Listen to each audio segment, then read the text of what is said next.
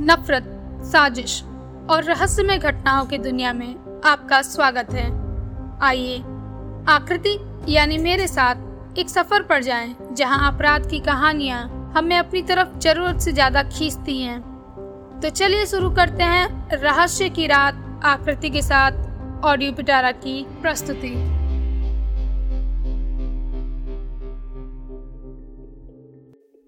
जीत ने अपनी कार को अनलॉक पाकर थोड़ा अजीब सा महसूस तो किया, पर उसे लगा कि हो सकता है जल्दीबाजी में मैंने कार को खुला ही छोड़ दिया हो। और ज़्यादा ना सोचते हुए वो अंदर बैठ गया, और गाड़ी के अंदर सीट पर बैठते ही उसे ही समझ आ गया था कि गलती उसकी नहीं थी। कोई और था जो कार में अंदर आया था, पर उसको वो तो किसी के साथ आया ही नहीं था। पर गाड़ी में आती गर्ल्स परफ्यूम की तेज खुशबू ने उसे समझा दिया था। उसने मन में एक बार सोचा और उसे लगा शायद ये वही लड़की है जो घर तक आ गई थी।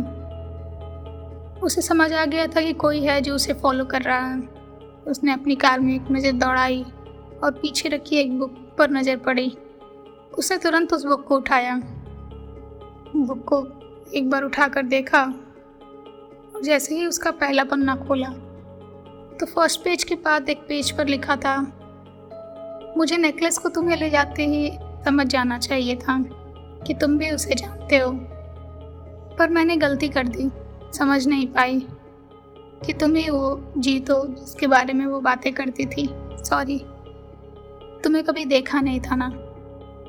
पर पुलिस के पास जाने से कोई फ़ायदा नहीं है, जीत। वो कुछ नहीं करेगी, उल्टा। तुम इन सब चीज़ों में और फंसते जाओगे।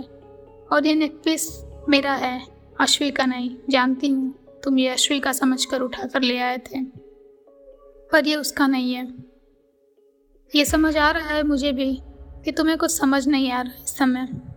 पर अभी सही वक्त नहीं है। सही समय आने पर तुम्हें खुद सब कुछ पता चल जाएगा। तुम बस इन सब चीज़ों से दूर रहो।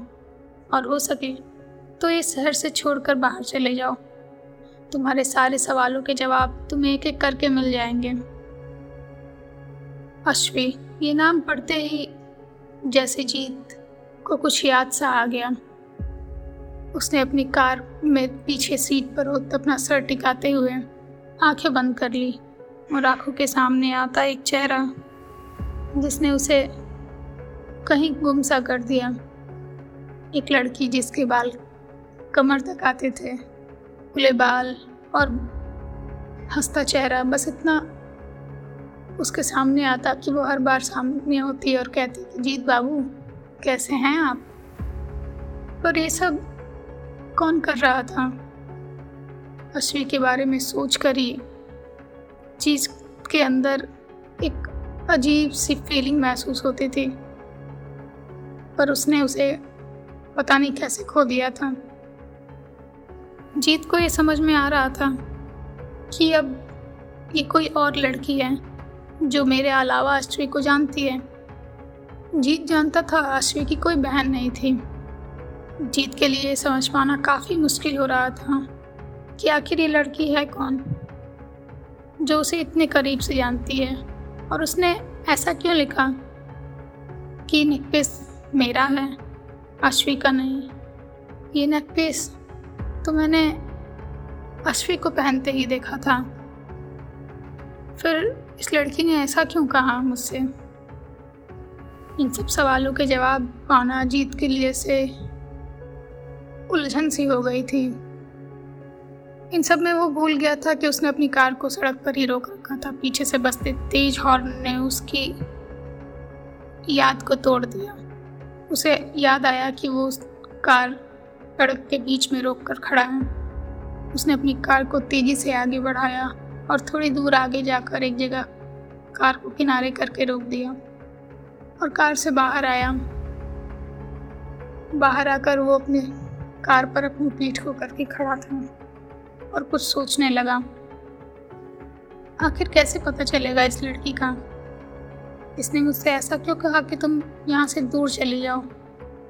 क्या वो आदमी जिसका पास ये नेकलेस मिला था, क्या वो इन दोनों को जानता है? क्या कोई और है इन सब में? अकेले लड़की का इतना सब कुछ करना जीत के लिए थोड़ा नामुमकिन सा था।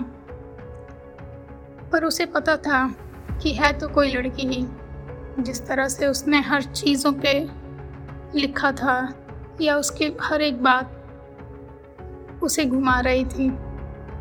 जी, थोड़ी देर तक वहाँ खड़ा रहा और फिर उसने सोचा कि अब घर चलते हैं। ऐसे ही सुनते रहिए रहस्य की रात आकृति के साथ सिर्फ़ ऑडियो पिटारा डॉट कॉम और सभी ऑडियो स्ट्रीमिंग प्लेटफॉर्म्स पर। धन्यवाद। ऑडियो पिटारा सुनना ज़रूरी है।